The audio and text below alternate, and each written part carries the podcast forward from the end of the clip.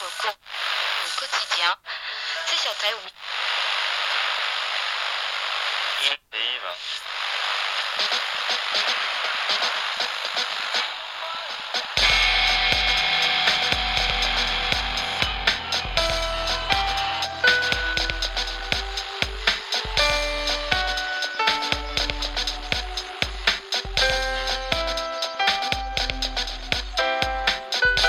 Is a fifth dimension beyond that which is known to man. It is a dimension as vast as space and as timeless as infinity. It is the middle ground between light and shadow, between science and superstition, and it lies between the pit of man's fears and the summit of his knowledge. It is an area which we call the mystical underground. This week, we're taking a time machine back to March of 2020 and a conversation with Whitley Strieber. Welcome to the Mystical Underground. Thanks for joining us. This is Rob MacGregor and Trish MacGregor. and our tech magician, John Posey. The Mystical Underground is a place where the weird and the wonderful flourish, where ideas that are contrary to mainstream materialistic science are explored, and the mundane, every world, everyday world takes a back seat. You can go to our website, phenomena111.com, to find out about our nonfiction books, including the most recent one, Phenomena Harnessing Your Psychic Abilities. And you can go to uh, visit our blog at blog.synchrosecrets.com, where we make regular posts. Okay, UFOs are a subject of interest in the mystical underground. Like paranormal phenomena, mainstream science doesn't really accept the idea that beings from other planets or from other dimensions are visiting Earth. Yet we've all heard the stories of sightings of mysterious crafts, many of them seen by multiple witnesses over the decades. One of the most fascinating, puzzling, and frightening aspects of the UFO phenomena is the alien, excuse me, abduction experience. The first widely publicized report of an alien abduction was the Betty and Barney Hill case. But probably the best known case, and it's really an ongoing case, of encounters with so called visitors is the one involving our guest today, Whitley Strieber. It's great to have you on our show, Whitley. After uh, we have appeared on Unknown Country a number of times, and every time we've been on your show, we've wanted to start asking you questions about your experiences, but you've always kept the focus on the matter at hand. So now we have our chance. Welcome. Well, thank you very much for, for having me on. Um, okay. We're assuming that most listeners know that your original experience through your best selling book, uh, Communion, or the related movie starring Christopher Walken. But can you give us a summary of the experience? Because I think people, people would really like to hear it in your own words. Yeah, I think that's true too. Of the original experience Yes. Yeah. back before most of your listeners and were Were born. born. Sure. Um, the um, event happened in December of 1985. There had been some preliminary events that I had not um, really in- connected with this at all because this wasn't a subject of any interest to me at all not not not I I didn't I never considered the idea of aliens coming down out of flying saucers coming after people. Was it an, an interest of Anne's? No, not at all. No, we never discussed. In fact, I got an an email from a friend a year or two ago saying that um, um, he remembered that when this subject was brought up, we used to have very wide ranging discussions, and the subject came up once or twice. And I would always just say I wasn't interested. Um, and, uh, you know, we just never discussed it. So when I opened my eyes, because there was noise around me on the night of December the 26th, 1985, and saw that I was in a strange room, not in my own bedroom, and it was full of what I would describe as creatures out of one of my own novel, my own horror novels. I was naturally quite shocked. Um, I was uh, uh, unable to understand what was happening. It, it, but not completely because this had been in my life as a when I was a child. I just didn't remember it, and I. Um, um, uh, you referring to the secret school? Well, yeah, I'm referring to the book The Secret School. Uh-huh. In any case, I woke up and I had uh, this uh, seeing these bizarre things. I kept trying to wake myself up again, and, and because I thought I must be in my own bed, I must be dreaming.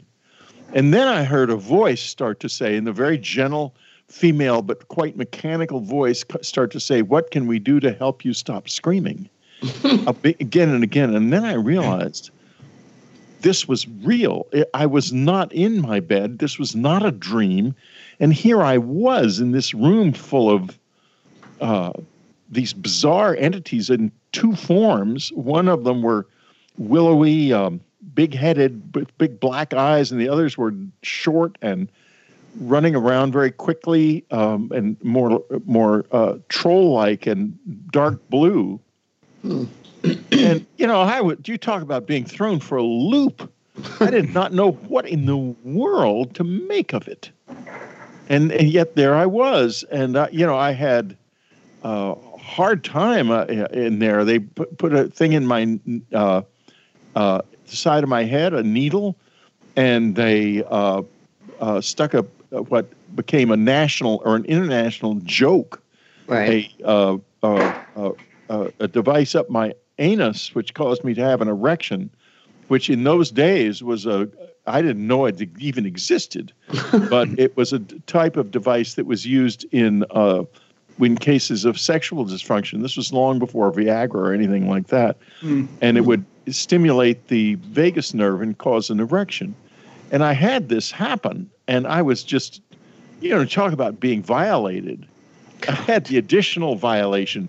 I call it an extended rape because I was raped that night so badly that it was about 25 years before I got the scars stopped bothering me. Wow. Hmm. And yet, the, but the extended rape was all of the laughter that still goes on to this day. That's why I kind of, one of the reasons I keep kind of a low profile. I don't like being laughed at. Especially, I mean, who does? But especially every time somebody laughs at it it brings it all back again as if it was just happening again. And it's horrible.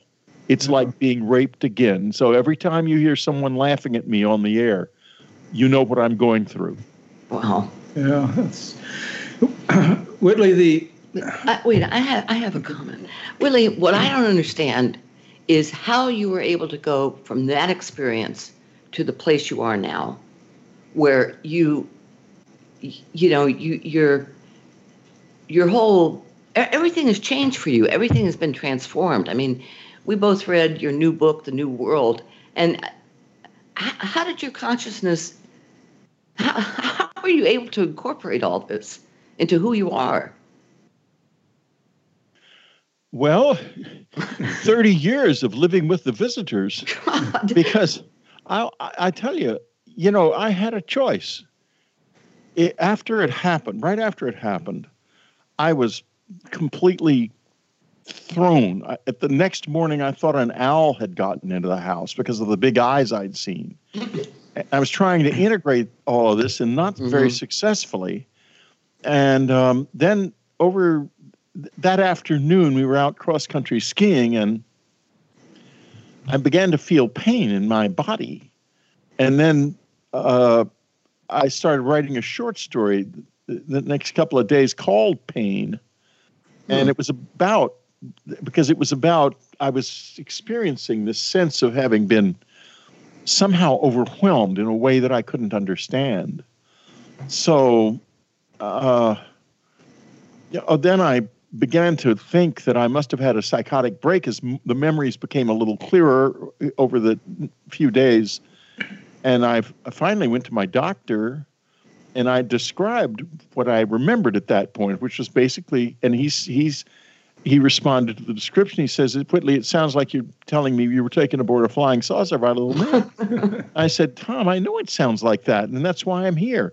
He said, Well, this is the right place to be. I'm going to send you to a, two, two people. I'm going to send you to a neurologist and a psychiatrist because we need to see first if there's some kind of organic problem, and second, if there isn't, then what is going on in that big brain of yours? And I said, Well, that makes a lot of sense. And so I went to the um, to the neuro, neuro it was neurologist and got an MRI and my brain was fine, nothing wrong. And then I took a whole long battery of psychological tests, which you can see on my. I think they they might be on my website on unknowncountry.com. I'm not really sure. The lie detector tests I later took are mm-hmm. there, so I I know that. Anyway, I took all these tests and the psycho- not a psychiatrist, the psychologist said, Whitley, you are under tremendous stress, but you're not, there's nothing wrong with you. You're not, uh, you don't show any sign of any psychological problems at all. In fact, if anything, you're psychologically quite normal, highly hmm. intelligent, and highly stressed. Those are the two unusual findings. Hmm. So then I took a test for temporal lobe epilepsy because that that could cause hallucinations. Mm-hmm. And I was uh, not only did I not have temporal lobe epilepsy, I had an extremely stable brain, a brain that could not even be induced to to ha- to show seizure-like re- reactions with intense intervention by by by, by uh, during the test. So I left was left with only one answer. It had happened. Hmm. And I thought, wow.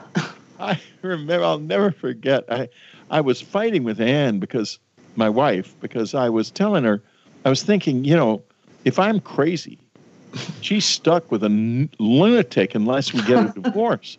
she can't have her her breadwinner in a hospital and not be able to divorce me because I'm not mentally competent. Oh God! And so I was trying to get get her to, to leave me. Mm-hmm. I wouldn't divorce her. I couldn't do it. But she wouldn't leave me either. We were very much in love. So I finally sat her down. I said, Look, honey, I don't know how to tell you this, except to just say it straight out. I think I was taken aboard a flying saucer by little men, and I think that's what the problem has been. Mm-hmm. And she looked at me, and I looked at her, and she said, Oh, thank God. I thought you were going crazy. and we looked at each other, just burst out laughing. And that's really the moment the rest of our life started because then I thought to myself, they were real. They're real. Hmm. Whatever they are, they're real. So, how long after that event did you decide that you wanted to write a book about it? It was uh, that event happened in uh, December. I, I, I started writing in mid March, but before I started writing, I started going out in February after I realized it had happened, and it was real. I started going out in the woods again to the back to the place I was pretty sure they'd taken me from, to to make a statement that you know, hey, I'm here, mm-hmm. and you were interested in me a few weeks ago, so I'm back, and if you want me in your if you i'm interested. I'm interested in you. And uh, you talking about scary. I won't lie. That was real scary to do that. It was almost impossible to put one foot in front of the other because and you were alone Anne didn't go with you right? Uh, no we discussed that and she said look obviously we have a child and so one of us is going to stay at home and i'm not flipping any coins honey. You're going on your own. But she was she definitely felt it was the right thing to do. And i said you know i, I could not come back. And she said but whitley y- you and i know that this is an incredible thing. I mean at the time we didn't know it ever happened to anybody else. Hmm, yeah. We had no idea. So that was kind of the way it started. Uh, there is a little thing, though, that I don't talk about much that I'm going to add here.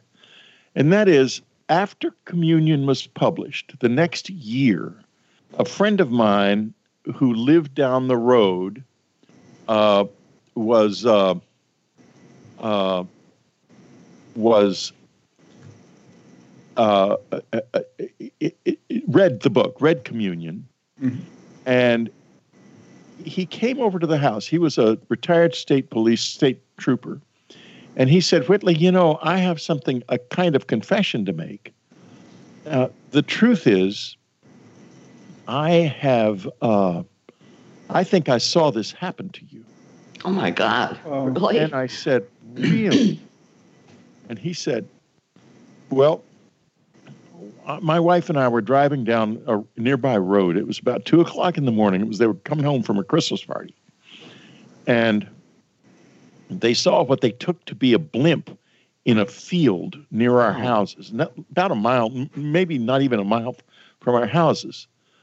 And he pulled over because you know he felt you know there shouldn't be a blimp at two o'clock in the morning out in the woods in upstate New York in the snow, and he better stop and see if he could help these people, whoever was in it. yeah. And he got out of the car and climbed over the fence. It's just a little fence. There's hardly anything to climb over, and um, walked toward it. And he could hear someone screaming inside Oh my gosh. Oh. and he began to run toward it. Whereupon, it be- it blazed up with lights and made a growling noise and started moving toward him. Hmm. His wife in the car behind him went berserk. He could hear her screaming too, Mm. and so he ran back to the car and got in it and drove off. Wow. And he said, "You know, Whitley, I did not know what had happened, but now I do, and I'm I I feel I should have helped you." I said to him, "How could you have helped?" you did the right thing, man. Get out of there. I mean, you don't want to fool. I mean, no telling what they might have done. well, see, there were witnesses then in that sense. That's they were incredible. witnesses. Oh, sure they were. They were witnesses Yeah. in the Hudson Valley UFO flap. Right. One of the great UFO Right. flaps of all times was still sort of sporadically going on hmm 30 miles away in, in, in Dutchess County. I didn't even know it. Yeah. Hmm. When your book came out, that cover illustration on communion of a gray being is is now embedded in our collective minds. It's an, a cultural It's icon like of sorts. archetype. Yeah, and um, do you think this the strong reaction to that cover was because it possibly triggered a collective memory? Uh, first, I want to mention that we saw first saw your book. I think we were in New York. No, uh, we were in Fort Lauderdale. Fort Lauderdale. We walked into a little professor, I think it was, or a and Walden. the, the whole front was covered with your. Uh, the front window was covered with your book, uh, and we, you know, and we we we knew immediately what this was about because probably about six seven months ago earlier we had gone to uh, we were at a uh, covering uh, a UFO a UFO conference. conference for Omni Magazine, and we had talked to Bud Hopkins, and Bud said there is a famous author who is going to uh, have a story coming out within the next year. I'm not going to tell you his name, but, But it this is going- mind-blowing. It's mind blowing. It's going to change everything, and uh, it has. Betty Hill was there too. yeah, that was quite quite an quite an event, and there are only about hundred people or so in that uh, little event. Then we saw Bud Hopkins But did- address somebody. that was very Yeah, we, strange. we took uh, Bud Hopkins to a, uh, somebody who is, had called in on the, a radio station and uh, about uh, her abduction, and so we drove him there and spent the time with him, watching him take her back. So that was interesting. But I still remember Whitley walking into the, into that bookstore and seeing that. I thought, oh my God, this is a book I've been waiting for all my life. so do you think it did trigger like a collective memory, possibly? And is that possible? Uh, a collective memory. Well, the book did, yeah. Mainly the cover. The- Yeah, yeah, face. that's, that's what Rob meant. Yeah. The Yeah. face. Bud Bud hated the face. He said it's too the head's too small. It, top of the head's too small. and I, I said, well, but but it's a book cover. I mean, you know, we can't have a we can't have a fold out with a gigantic head on it. He was he was an artist, but not a not like a graphics artist Right. or a and and the the expression and the feeling that you get from the face is really right on the money. So it worked, and uh, um, Now that Yeah. book, I remember reading that that, that book had got, gotten something like 12 rejections, and editors were telling you to stick to fiction. I I don't remember how many rejections it got. I was a respected author in those days, and I could, you know, people. I, my agent wouldn't have told me too much about the rejections. Uh-huh. Uh, he would he would have said that it was rejected from various publishers, but unless I'd specifically asked who, uh, he wouldn't. I, I, I, I so uh, uh, if someone said twelve rejections, I can well believe it, and I may have even said that I, because I may have heard it sometime Yeah. from him, but I don't remember who they were. Oh, speaking of your fiction career at that time, uh, John, our uh, tech guy, has a question about uh, regarding the Wolfen. Uh, he wants to know if it was uh, written to be a modern take on the werewolf legend or an alien interdimensional being encounter in disguise, or both. Ooh. It's both. It was written to be a modern take on the werewolf story, Uh-huh. but I I didn't know it was also written to be the second thing. At the Uh-huh. time, I, I Uh-huh. but if you think about it, the Greys are, are predatory. They're brilliant. Uh, they they don't use technology. They use their senses. Uh, They're shapeshifters. They're, they're just like the Wolfen, Uh-huh. and, they're, and they are the Wolfen. I mean, the Wolfen are the Greys, in, in effect. Yeah, I Hmm. didn't know it at the time. Yeah. The next book, The Hunger, Miriam Blaylock is a tall, blonde being that is at at this once very loving and very demanding and very dangerous. She's the blondes. And I've Hmm. known some of the blondes and they're they're interesting, but I wouldn't call them sweet. So people who equate them with angels simply haven't met them. Yeah. So really, some of this, I think you've you've also explored all of this, your experiences through fiction, in a really interesting way. Yeah, well, I have explored it in fiction in different ways. Uh, the cat book Cat Magic is a book about Mhm. the fairy uh, world, and the fairy lore is lore about the, what we now call the aliens. Mm. It's just a different culture, a different time in in the world in the world, and we had a different take on them then. But it's the same beings. Yeah. And um, then uh, more recently, hybrids is a take on on the idea of human alien hybridization, something I Mhm. have seen I, and I know ex- is well. I don't know if it's human alien hybridization, but I do know that there are human beings who have been given powers that the Greys have Huh. and that that's the ones I have seen were having a lot of difficulty with that. Hmm. Uh, and then there is uh, new the the recent work of fiction I did, which is about a uh, some some creatures who have uh, intelligence equal to the human. Um, Boy, I need to catch up on your fiction. and um, and and are found by a company in Sumatra that some babies are found when a forest is being clear cut, and the Oh. babies are brought back to the United States, smuggled out and brought back to the United States, and raised in a isolated, enclosed facility because it's realized that they're as smart as we are, but they mm-hmm. have no rights because they're not human, and the company thinks we can sell these. They could be incredibly valuable because they would empl- they would replace expensive complex robots. Oh, wow. What's the name of this book? new n-e-w Oh, okay. Just like a new world, but just well no it's it's unfortunately similar titles but uh, but it's a it's a wonderful novel and if you look at the reviews on amazon i mean i think it's a wonderful novel and i like all my novels. I like So- my books. So- I, I they're love your fun to write and they're hopefully fun to read But why do you think some people want to believe that all of your books are fiction? because they're threatened. Some of them are threatened. They're threatened that that, uh, that but you know my my in over the arc of my experience of the Greys and of this whole phenomenon, there is the most. There are more named witnesses in that experience Hmm. than in any other experience of its kind in history. and I include in that uh, the experiences uh, uh, reported in the past, which were almost always reported by single individuals. Right. But but but at my cabin, the visitors showed up for numbers of people at a time, and in complex experiences that were unmistakably real. They weren't group hallucinations or anything like that Right. because they would go from room to room and to and, and there is nothing like it in the world nothing and Yeah, you- so people who want to say well it's all fiction they're scared or they're stupid or they're just blind Not imaginative enough. You detailed that in your.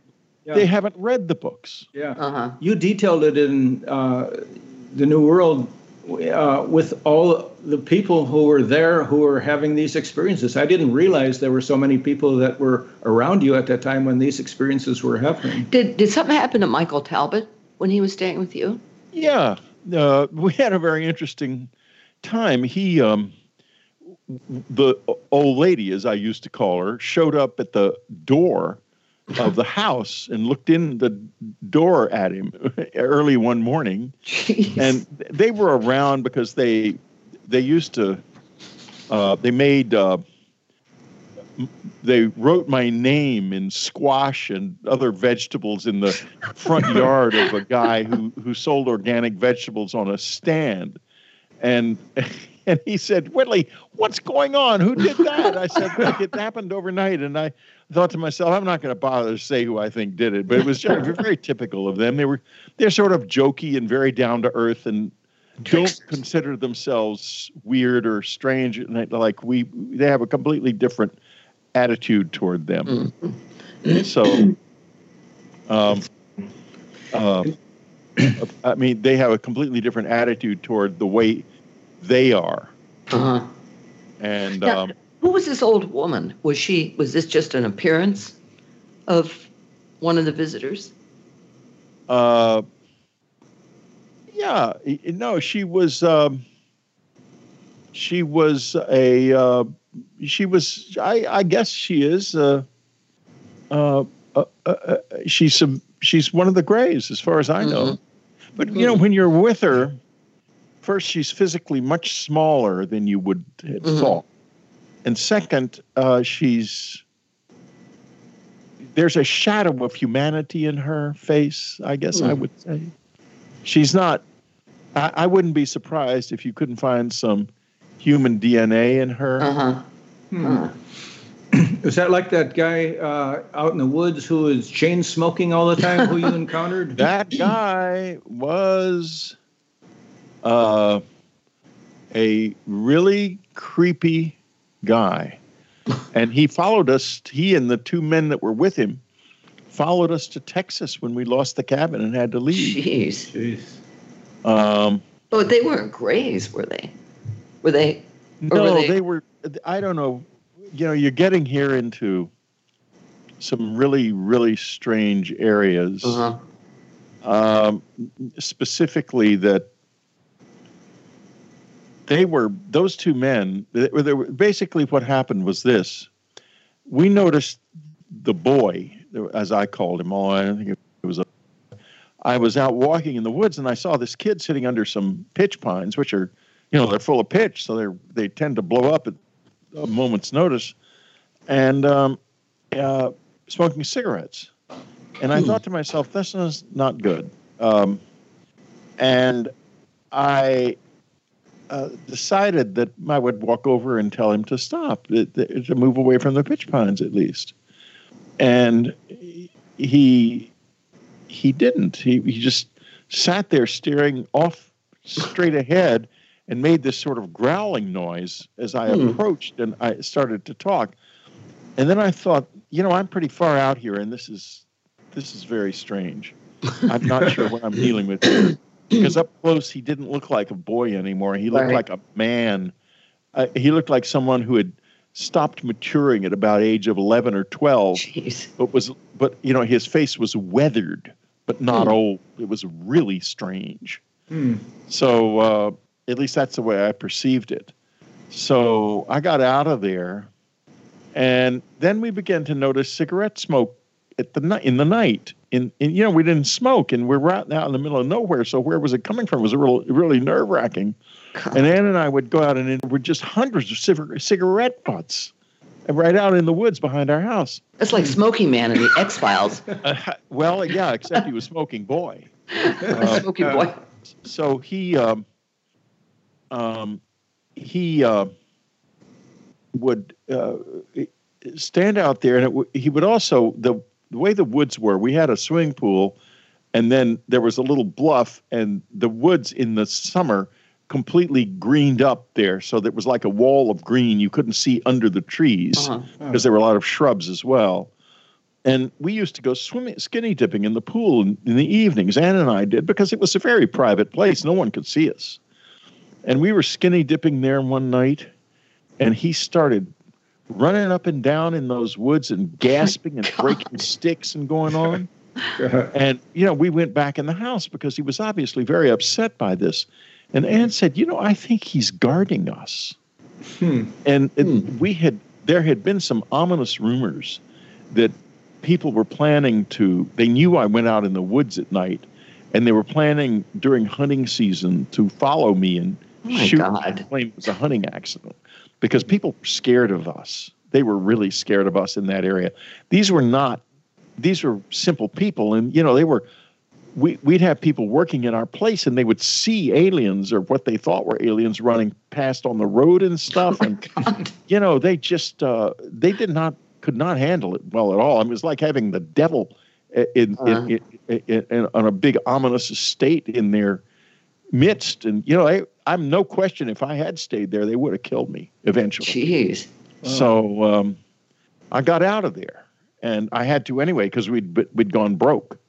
Because you know we had on the one hand we had that kind of thing happening, and on the other hand we had all the laughter from the rectal Right. probe jokes. And you know people will buy a book by somebody who's controversial. They're not going to buy a book by somebody who's being laughed at because people Yeah. don't get laughed at.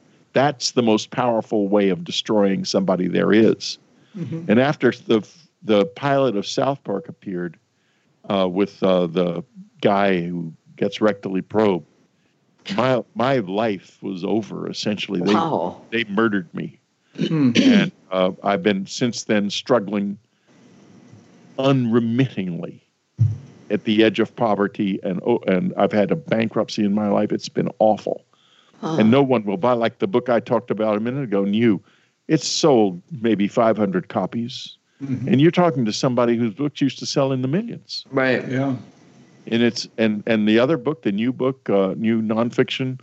A New Uh, World. That's a World. fabulous book. It's a great book. That should have been It's- published by one of the top publishers. No, they wouldn't tou touch it, Hmm. uh, and uh, they they wouldn't touch. See, it. I, I think that's ignorance. I really do. It's ignorance, and also that people people are- are filled with a deep anger, and if they have a way to to hurt someone and they think they are justified, many people will do it. Yeah. God. And part of the problem is the publishing industry. Those people are 25 years old who Yeah. are the uh, editors now, and we're older. We have the same problem with our Yeah. books. You know. They have no idea about us and our world at all. No. No, none. They're clueless.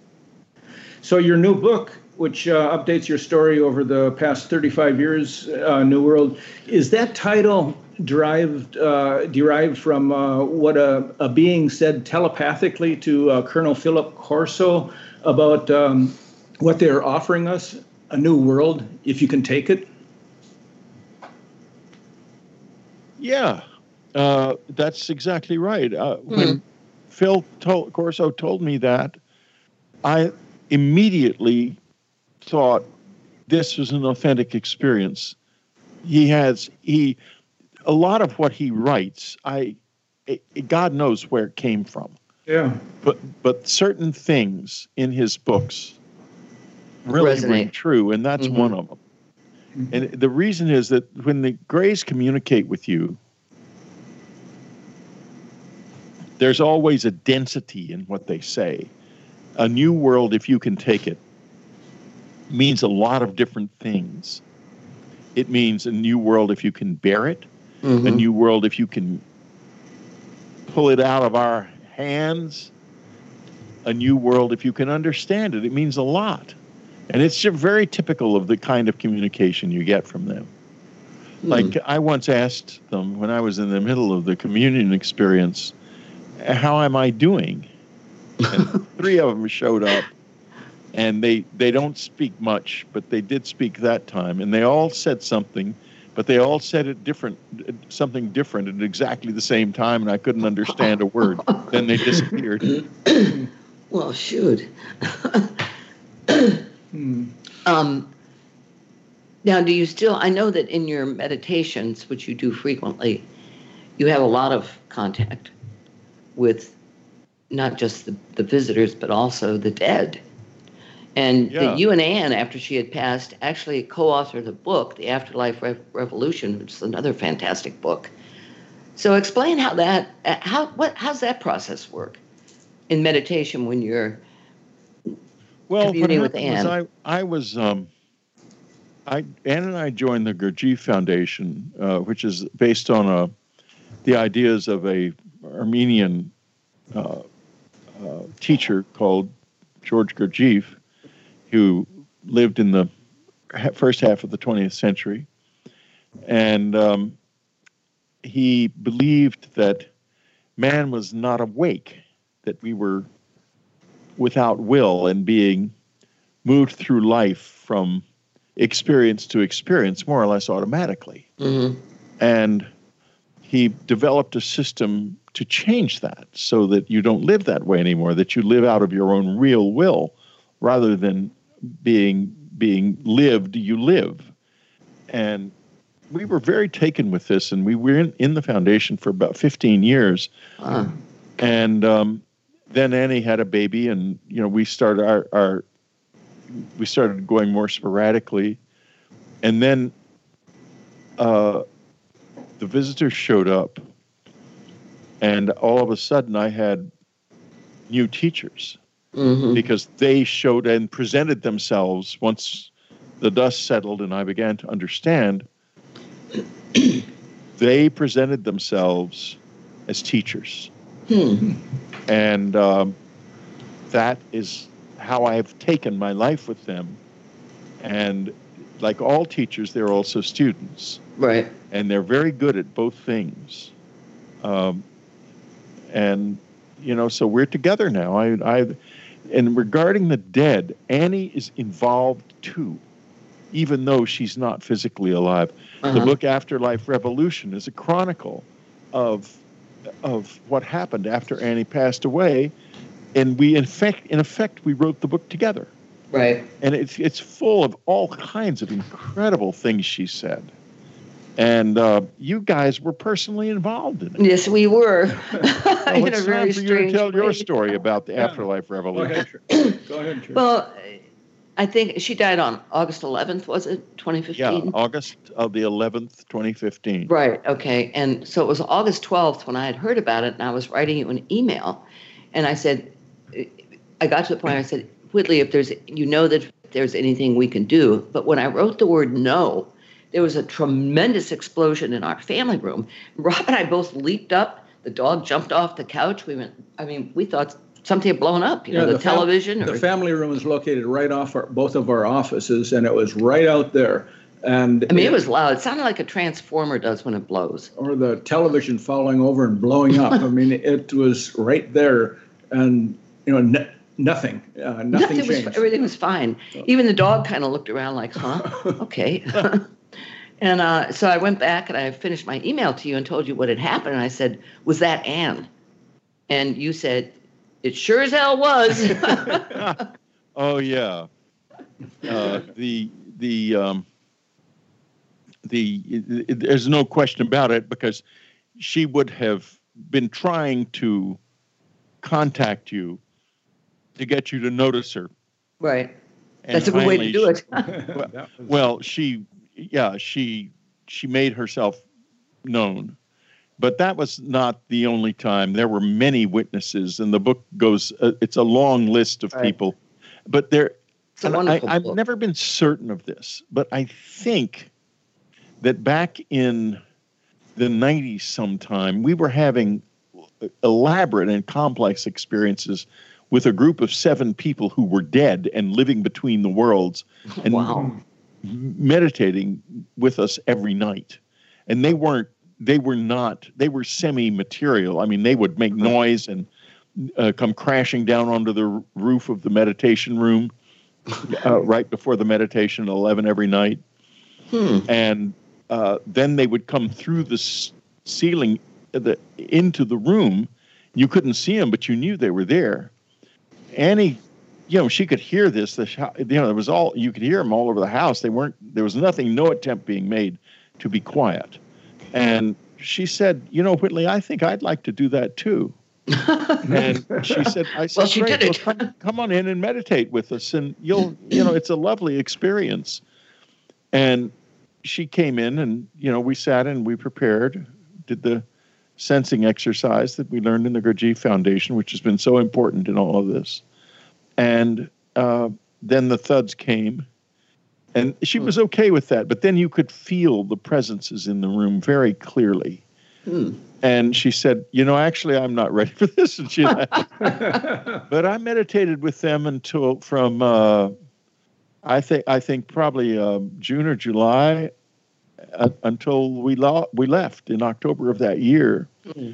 and um, uh, then the the whole entourage more or less followed me. The guy, the kid, and the two weird guys that Ah. were with him showed up in Texas, and I my meditational experience uh, is now very, very. I mean, they show up every single night, Hmm. and I and and I think it's our dead who work with me.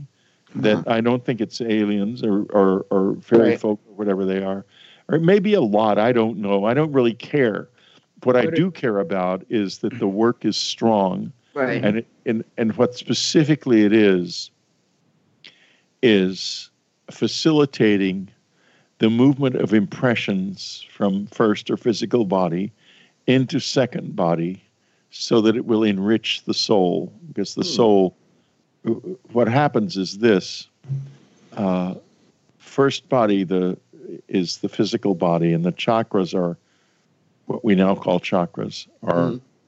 where the impressions of the of life are gathered and moved into the spinal column where they are accelerated and they enter second body and if you do this sensing exercise this process is enhanced Hmm. and when you pass on you you have a very rich second body Wow. and I know people who are not in the physical world who are like this, and you know, it's it's it's my my hope to be too.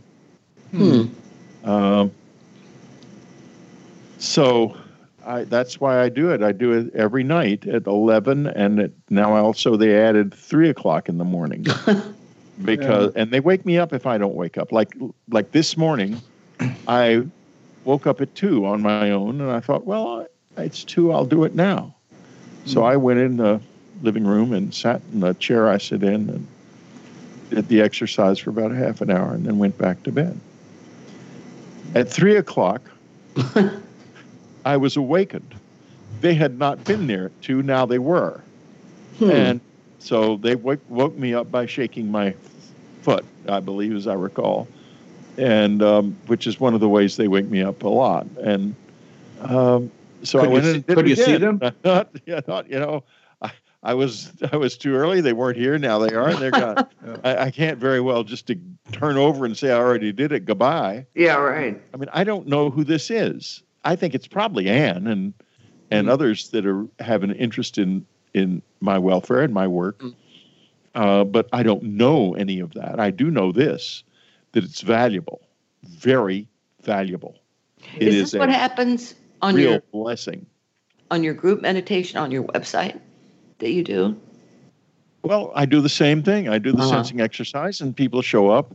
I also do it for free on uh, Thursday nights at seven on YouTube, on YouTube Live on my YouTube channel.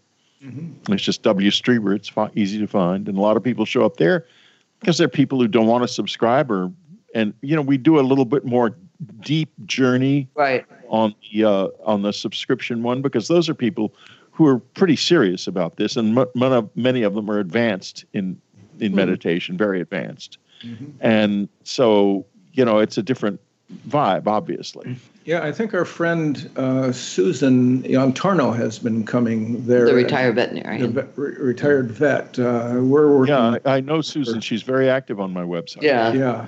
Yeah. She's. Uh, she has very unusual experiences. Yeah. okay, I have a question. what are the kobolds that you mentioned? I'm probably pronouncing that wrong. In a no, that's world. probably correct. Well, I call them kobolds because they were first, the first reports of them come from medieval Germany, and they were seen in mines, and they were very dark, iridescent cobalt blue. Um, and they uh, were uh, miners would see them. Now, I have had a relationship with them that goes way back into my childhood. In fact, one of the few memories from my childhood that is now I now know is of this and is in normal memory. I didn't it was just always there. I just didn't understand it. Was a wonderfully fun memory of being f- flying in this sort of dark blue raft over the neighborhood. Hmm. And uh, there were these little blue trolls in there and I were I, there were a couple of other boys in the raft too, and uh, I, and we were hanging out over the side, looking down at the houses, and the little blue guys were running around, all nervous that we might fall off. Uh, oh God! So, and and that was the only. Mem- but I had many many such experiences with them when I was a kid, and I wasn't afraid of them at all. Uh, hmm. I, it, they they were a secret though. This is from the secret school years. Yeah, they yeah. were a big secret. You didn't tell anyone. Mm-hmm. You know, I'm good at keeping secrets. I keep a lot of secrets, and you know, I don't. I'm not aching to tell. You know, I can be counted on to keep secrets that need mm. keep. Let me put it that way. And um, uh, I'm not involved in the government's disclosure BS or anything like that. Yeah. Don't get me wrong, yeah. but I can keep secrets. Uh, so and I keep their I keep the visitor secrets. They they have things they don't want known, not because they uh, are awful or anything, but because they expose vulnerabilities and they don't right. want because they are vulnerable. I mean, you see yeah. one of the Greys in in in regular ordinary life, and you know you realize, you know, I could take that little guy and crush him one hand. yeah. And yeah. this is a this is an incredibly evolved being here. This is someone of extraordinary inner, you know, it, you, it's just such, you know, it's just, they, they know that we don't value the lives of others much because they see how we treat each other. Right. And but so yet, they're very careful around us. And I think they're right to be. Mm, yeah, but yeah, yet in some ways, Whitley, they seem almost primitive too. I mean, uh, in especially in the way they approach uh, people in the night uh, and don't ask permission. I mean, some UFO researchers think they're involved in a like a devious plan to take over our world and turn us into farm animals. Uh, but you write that these encounters can be productive uh, to both sides. Uh, can you? Yeah, you have to make it. Yeah. And new world, if you can take it, right. If you mm. want to just sit back passively and say, well, they didn't ask permission, and so I'm just gonna, you know, not gonna. I'm just gonna be pissed off, and that's it. That's all. Yeah. I, that's all I'm gonna do with this okay, that's your choice. Right. But that's not my choice. My choice was to say to myself, why in the world did this happen? And can I make something out of it? And now yeah, I have a it. very rich relationship, and it has been 30 years of work and that, it, it, to, to do this. And one of the things that happens now is typical you know, I can detect their presence often when I can't see them because I've just been around them so much. Right. I'm so used to the fact that they, they, they, they either hide in invisibility or, or are invisible. I'm not sure. In any case, um, they will come. this started in June of last year. One of them will come and lay down kind of on my ankles, and they're very light, and you you can you you you, you can feel this weight come down, and it's a signal. We're here, and we want to be Mhm. with you. We want usually I will do the exercise then. Uh-huh. Um, and that can happen any time of the day or night and pretty much any place. But here's the funny thing why my ankles? Why not, you know, like my chest or something? The reason is I can't get down there and touch down there fast faster than they can Oh, get away. that's interesting. Yeah. That's Huh. why I Hmm. think, because I wondered about that. Oh. And, you know, they're comfortable with that, and that's fine. I've always, I've been saying to them lately, you know, I promise I won't touch you. But they don't really trust me. They know I'd like, I'd like to touch them. They know. We're going to give you a hug. no, no. do you? I mean, I want a more, I want a more intimate and more physical relationship. Right. Of course. Yeah. Yeah. Whitley, do you think they're coming on crafts from somewhere else in the universe, or are these uh, interdimensional beings that are just appearing? All of the above. Okay. There's no question in my mind that some of them are from this universe. Mhm. but they are not like us in that they already have they are they have an open reality where we have a barrier between us and the dead they do not have that their living and their dead are integrated as one one entity and that's that's what i say in afterlife revolution that we should be that way Yeah. so Is this that way. um, is this do you think connected to the number 137? Well, that's an interesting question. You've obviously read A New World. Yes, I have. I've also read the Wolfgang that unusual friendship between Pauli and Jung Yeah. about Yes, the number Which, which I, I also mentioned in Your World. Well, the, here's how I came to that particular number. Um, I was, I have an implant in my left ear, which has been incidentally doing a lot of interesting things lately that it hasn't done before. But um, uh, uh, I'm I, I'm not ready to go into that. We'll have another Okay. meeting sooner or later. In any case, uh, what it it opens a slit in my right eye, and I can see words passing through that slit, but they pass through very quickly. And it's been explained to me that that, that, that what they are doing is they're not they're coming up from my unconscious mind into an area that's closer to consciousness. Hmm. Um, and uh, I, the result of this is that I, um, I, I can't see, I can see them sometimes if I'm careful, Mhm. you know, and looking against a bright white wall right. and I can see them and I can detect every tenth word maybe. But that Hmm. is not necessary because it's bringing forward the information from within me, usually. But Mhm. I said to this implant, I said, look, I'm in the middle of writing a new world, and I want, I know that somebody runs this thing, and I know that you can tell me things that I know nothing whatsoever about that would be useful in the book. Hmm. And so here comes the number 137. Oh, that's so interesting. And I, I I didn't know what to make of it. I didn't know what to do with it. It's just a number. But then But it's not. the way other way the implant works, it, it- things fall together. There's Uh-huh. synchronicities. You guys know a lot about Right. those. Right.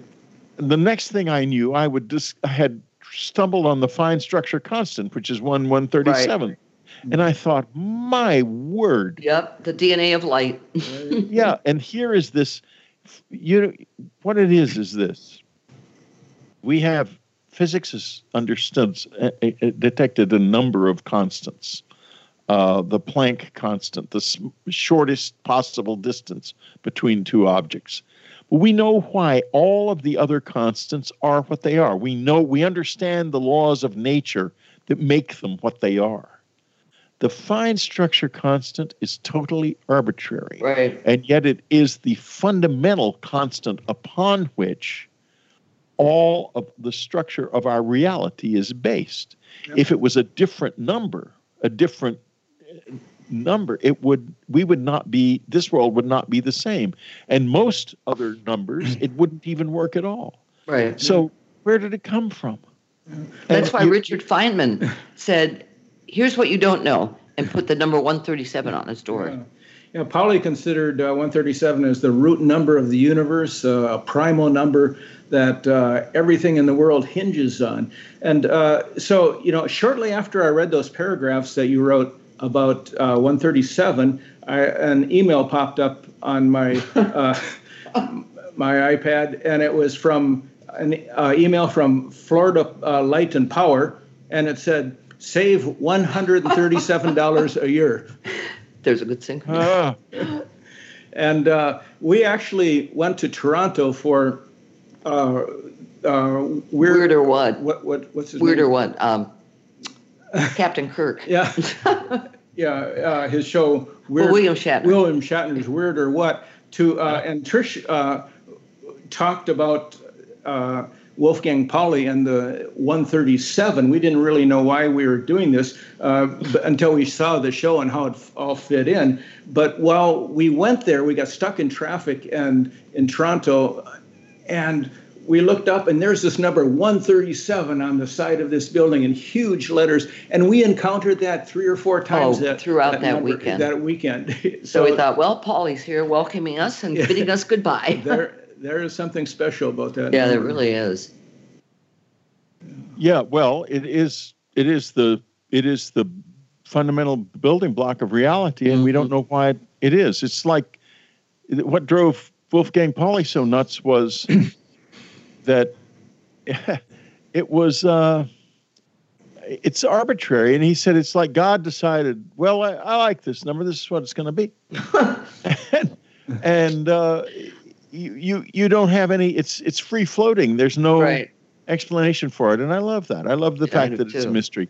It means that there's still something fundamental about the universe that we don't understand, and I think that's a beautiful reality, a beautiful truth. Yeah, you've written. Uh, it would seem that reality is not fixed at all, but more like an ocean that never stops moving. Uh, I think there's truth in that comment, since our beliefs and perspectives seem to affect our reality. That is the best way to look at it, and uh, the there are constants that are that don't change, and we know some some of them are consistent across the entire universe for an interesting reason. Um, the one of the mysteries of this universe is quantum indeterminacy, and we're solving that mystery. By the way, there, there's some work going on in physics right now that is going to solve it, and uh, but it, it it it what it is means is this that a particle is in an undetermined state until it isn't, Right. and that usually happens when it's observed. hmm And, And, then it becomes a wave. no, it starts out as the a wave. opposite. Yeah, Yeah, it's wave the opposite. particle. Now, the question is: Is that poss- true across the universe? And a group of telescopes in Mallorca, I believe in uh, in uh, in the Azores, I mean not in Mallorca, in the Azores, were used to collect light from quasars at the opposite ends of the universe. Hmm. And this light performed in the double slit experiment exactly the same as light from a light bulb in the room, Right. meaning that this this law is consistent across the entire universe. Hmm. It is part of what the universe is built on. But these laws aren't reality, they underlie reality. Right. Uh, reality is very much determined by the observer. What we see in the world is our reality. And in the in the book, in the, A New World, I discussed something called the Gettier paradox. It was evolved by a philosopher called Edmund Gettier back in the 60s. And it shows that we can never be certain of anything Hmm. at all. It's called, and here's an illustration of it, one of the many that this one happens to be called the cow problem. And a farmer has a cow that he's concerned about. Is the cow ill or not? So he's got the cow in a separate field to observe the cow during the day while he goes about his business. Mhm. You can see it from his barnyard. And in the field with the cow, there is a tree and a little hollow. If the cow wanders into the hollow, the farmer cannot see the cow. Uh, but aside from that, and the hollow is not big, and so he's not concerned about it. Mhm. And um, the cow is a heifer, it's black and white. The following events happen the farmer is going about his business. The cow wanders into the hollow, and a piece of black and white paper blows into the field and gets caught under the tree. Hmm. The farmer, the cow is absolutely fine. The farmer glances into the field and sees the black and white paper under the tree and concludes that the cow is all right. He is both right and wrong at the same time. Yeah. He is right. The cow is indeed fine. He is wrong. He is looking at the paper, not the cow. Hmm. Isn't this kind of like Schrodinger's cat? A little bit, but It's it's, similar. Schrodinger's cat in in everyday life. Right. because we we live we see reality through the screen of the cow problem right. and that is why it is a sea that never stops moving hmm That's an interesting explanation. Yeah. So when we met up with you in Cassadaga, Florida, a couple years ago, you remarked that abductions were dropping off because they've uh, have everything they need from us. Uh, can you elaborate on that? they have everything they need from us i'm not sure i understand can you repeat the question Yeah. Okay. Uh, you remarked that abductions were dropping off. There's not as many Oh, oh, abductions yes, because that's they right. have everything they need. I, I, I think that that's exactly right. I think that they do have everything they need from us. I think that they um, that what they were doing, one of the many things they were doing. I mean, remember when the, they do something, they don't just do one thing. Right. They do everything possible with that.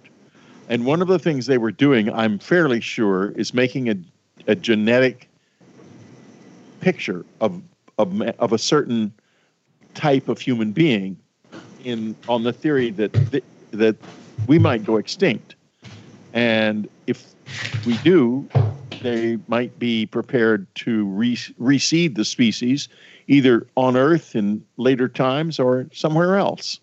Hmm. And to do that, you need a lot of DNA because you don't, you can't uh, reseed it like you know Adam and Eve. That, that wasn't enough. We there were more than Adam, more than one Adam and Eve, or we wouldn't have a sufficient amount of DNA to to persist. Mhm. Uh, so that was one thing they were doing was collecting that. That's and they were obviously also at least experimenting with uh, with uh, birthing and so forth. That's why they collected sexual material. They collected eggs from women, and they certainly collected semen from me. I saw them do it. I was wide awake and watching it when it happened. I just couldn't do anything about it. And um, so they had all of that stuff. And what else they may have been doing, I don't know. I thought you had an interesting perspective on their the way they see our wars that have taken place that it mostly relates to reducing population and that it's something that is natural to happen Yeah. that they, they, they yeah we are experiencing a population crisis Mhm. and it, it- you know they, they they they there are too many of us and i think it's because we're badly designed. Maybe even by them. I mean maybe we're a designed species i don't know. But e- either them or nature but we've ended up in a situation where we have a high level of intelligence excellent memories naked bodies and our genitals are toward the front and we don't have any seasonality. So Hmm. we're just basically hopping and skipping and jumping into bed with each other all the time. And and uh, and it's it- as they say this is a poor planet it's poor it's beautiful and it's to us we see it as a rich planet but it's actually a poor planet it's poor because there are too many of us Mhm. and it can't sustain us. And there's this design imbalance, and I, I don't know if it's on pur- purpose, on some larger purpose or not. But right now, in any case, what happened was that they were here for thousands of years. They've always been here. Then something began to occur in the 20th century that made them concern concerned them. Uh, they they the next thing you knew, the um, the uh, uh, the, the these wars brought broke out and and these terrible wars which the first world war they they look upon as a as a population reaction because they say the old men decided to murder the young men. And if you look at nature um, and the way uh, like a pride of lions works Uh-huh. the old lion will kill the young ones if he can the young male lions if he can. Um, and um, the um the so that happened So what was then World War II? the Second World War happened, and that was much worse. But the thing that was concerning, there were two things about it that were concerning. One is the Holocaust, Mhm. and the other is the development and willingness to use nuclear weapons. Right. And you find that after that war ended, the their involvement with mankind ramped up massively true. on many different levels, including mm-hmm. the physical level, the the obtaining of DNA and sexual material in order to preserve the species, and the the sexual material has been obtained and the DNA very carefully. You don't find violent people in the hmm. abduction community. They're all very mild mannered. And with maybe a few exceptions, but for the most part, they're a very mild mannered group of people because that level of aggression is is is not going to be in this species Right. if it's reconstituted. It, it will not be there uh, in the reconstituted species. What about the Vietnam War? So, uh, what I think is going to happen is I think this planet is going to go through a tremendous crisis. I think it's in it now. Like Corona. Well, coronavirus is uh, uh, again, it's a sign of over of a popul of population stress. Uh, Do you you don't they're- have things like that happen unless people are too, unless there are too many people. yeah. Do you think they have uh, anything to do with it? No, absolutely Okay. not. Okay. They will. The one thing that is so precious is our freedom. Mm. They will not. People say, "Well, why don't they come help us?" Because the second we're face to face with them, we are no longer free because we're going to be looking for their cell phones and their cookpots and their magic, and uh, our That's a good own point. journey. Our own journey will be over Uh-huh. our journey is up to us and that is going to stay the case they're Hmm. not going to they they might i can't i can conceive of them intervening more openly under certain very very dire circumstances Like nuclear disaster or something. Yeah but i think that it's i think that they expect the species to die back Mhm. a lot and i i would i can't say how much but i would say maybe 90% or more Wow. over the next That's a lot. hundred or so years. Yeah, it is a lot. And um, then the, the the then the planet will uh, reconstitute itself, will hmm rebuild itself. You can see even when you know there's no pollution much now because everybody's Right. staying at home and the whole planet's whole ecology is changing Right. and repairing itself very quickly. So uh, it will repair itself, and and we'll go on still free because this is the important thing. The I mean, I'm I'm free, but I'm also with them, and but this takes immense, immense emotional and mental discipline. Uh-huh. You can't, you cannot, you cannot be just on a daily basis with them. I've tried many times to do that. And I, there's one of them in particular that I've said, "Why don't you come live in here? Live with me for a while." Be my no, I'm serious. I mean, I'm Really? quite close to them. This person could come and live here. She could live in this house, in this apartment for a few days or a few weeks. I would get a lot out of it. But what I would not do is open myself in such a way that I no longer had the freedom of being inside the stream of time. Uh-huh. They're not in it. They're outside of it looking in because they're simply too knowledgeable. They have they know too much. I would never never do that. And she they know that, but they still she's you know, she's unwilling so far. We've gotten close a couple times. It might happen. But you've I'm said not going to. There will be no pictures of her. There will be nothing said. Right. But uh, but I will. I would gain from from that from that Hmm. greatly if But I you- could have some some real quality time, face to face in the physical. But you've also said you've also written that it's dangerous to get too close to them because you Oh, yeah. you learn too much about yourself about your future. is the, what I was saying there is that you don't want to learn. You don't want to be. Uh, uh, you don't want to. You don't want to get so close to them that you're drawn out of the time stream. Right. We're in the time stream to learn. And uh, the, the beauty of the situation is that if they can watch us from outside the time stream, they can learn too. It's like hmm. when I do the sensing exercise, I can let them into my body in time and they can experience the the the novelty of life just like I do. Hmm. And they're The clamoring. They're clamoring to do this. They want this. This is I it's a form of sacred entertainment, I think would be the best way to describe it. And people think, oh well, they want to take us over and invade. No, they don't. They, because that, that ruins their fun. Wow, that's so interesting. What, what he just said, fun. yeah. When This this, is about fun and fun Yeah. and laughter, and, and it's it's some it's it's serious fun, and sometimes it's pretty hard fun. But if it's not fun, then somebody's doing something wrong. and you know, the night I had my initiatory experience, it was not fun, but I made it my own, Mhm. and now my life with the visitors is fun for them and for me. Yeah. Now the Had next thing you know, I'll be taken you- eaten, and that'll be it. have they taken you outside of time? Ever?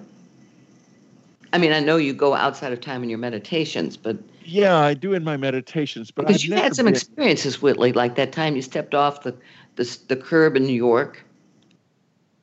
Well, I don't know whether I was outside of time or falling on my ass the in past. time. that moment, that was an experience where I I went back in time. Uh, Um, and you know, I- there is no.